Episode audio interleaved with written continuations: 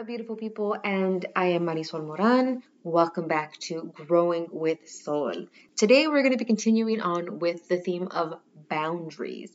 In the last couple of episodes, we did talk about them. We talked about what they are, why they're important, and the sticking point of maintaining a boundary when we are facing adversity and facing external pressure to not keep that boundary at all in that first episode, which will be linked in the show notes, I did talk about multiple types of boundaries. So, in this episode, we're going to get into these various types that I mentioned previously with some examples so that we can start thinking about each of these examples a bit more concretely, as well as what boundaries are and how we can communicate them.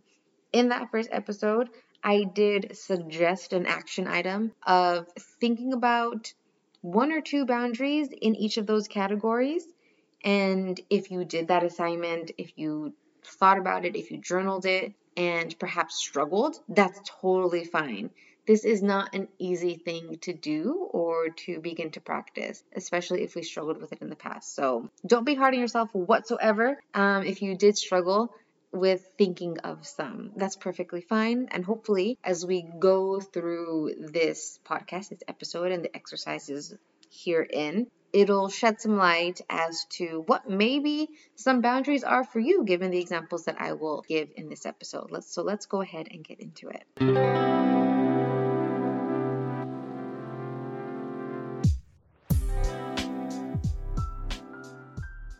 The types of boundaries that I'm going to be discussing here and in general very much depend on who you're talking to or what you're reading. So people will list a plethora of types of boundaries. Some lists might be a little bit more concise. Like I mentioned in the very first episode, boundaries touch and affect every aspect of our lives. So you could only imagine that once we start to categorize them, how many types of boundaries actually do exist. I'm going to be talking about the list that I mentioned in that very first episode two days ago, which, like I said before, will be linked in the show notes. So, what are those boundaries that I listed previously? They are physical slash sexual, emotional, time, and financial. I put physical and sexual together since it does relate to our very physical body most often, and also a little bit for the sake of time. But let's go ahead and let's talk about physical slash sexual boundaries. Physical boundaries refer to your space and your body. Similarly, sexual boundaries relate to your right to consent as well as the type of touch and level of intimacy you are okay with. So, looking at physical boundaries, this is how you'd like to be touched, hugged, the rest you need, and your preferred level of privacy. That last one is especially talking about your physical space. Like, how many of us had parents growing up who would just open the door to your room? I know some people who had parents like that. That is a physical, a very physical and active way of not respecting your boundaries. I'm just going to open up your room. I don't care what's going on in there. It's my house. I get to open the door whenever I want.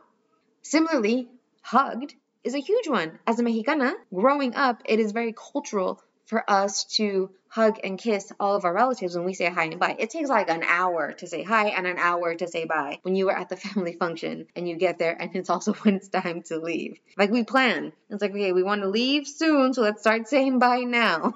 like, you know, if if you if you know, let me know.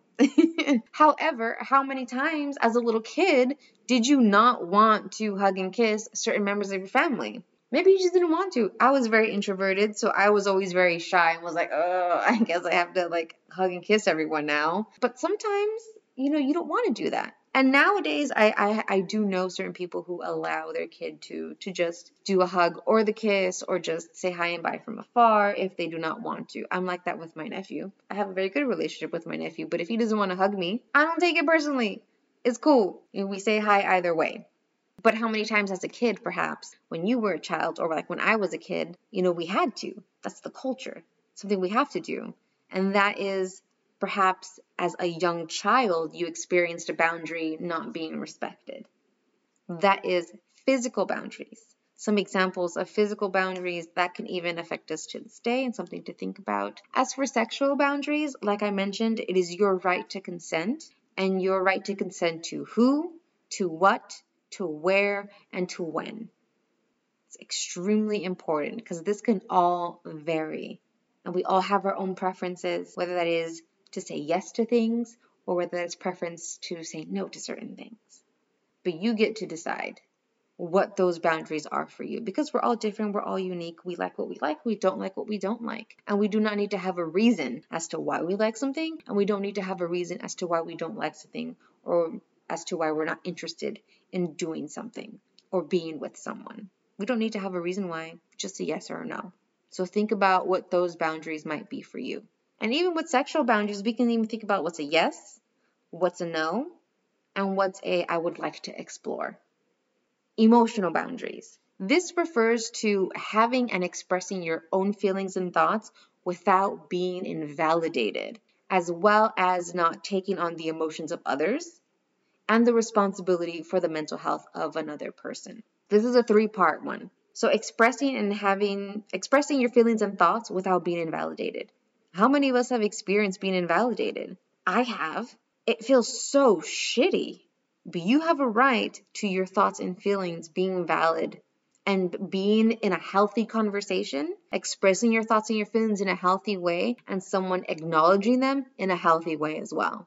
We all have that right. Not taking on the emotions of others. How many of us out there identify as empaths? I bet a lot of you do. I know many people in my personal life who do. And what is it that empaths do? So easily, maybe even unconsciously take on the emotions of other people.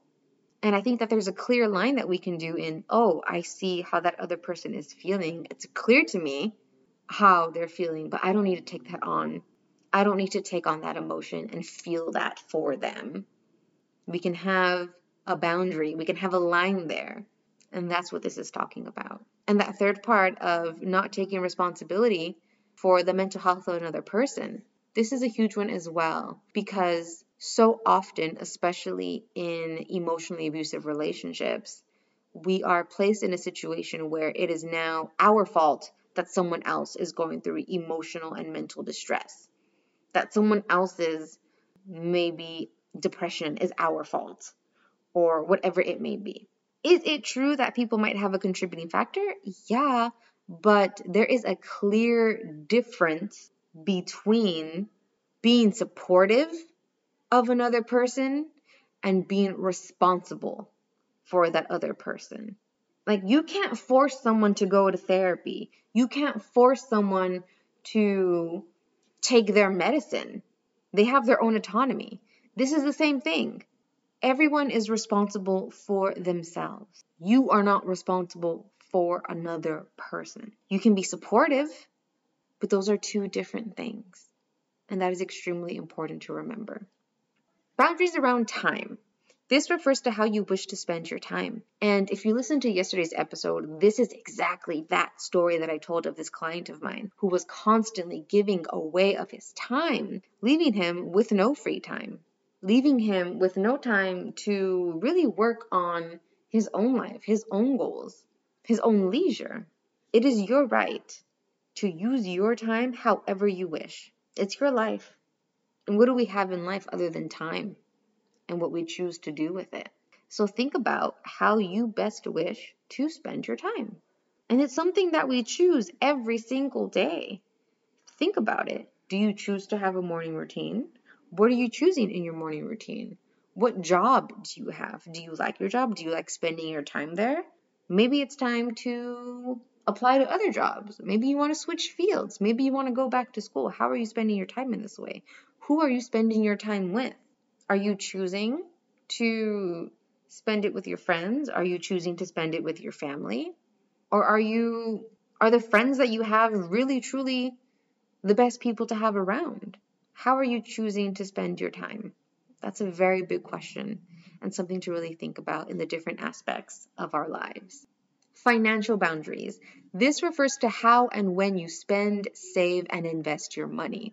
This is one that I don't really hear a lot of people talking about, so I'm really happy to have this platform to dig a little bit more deeply into this boundary because it does come up quite a bit.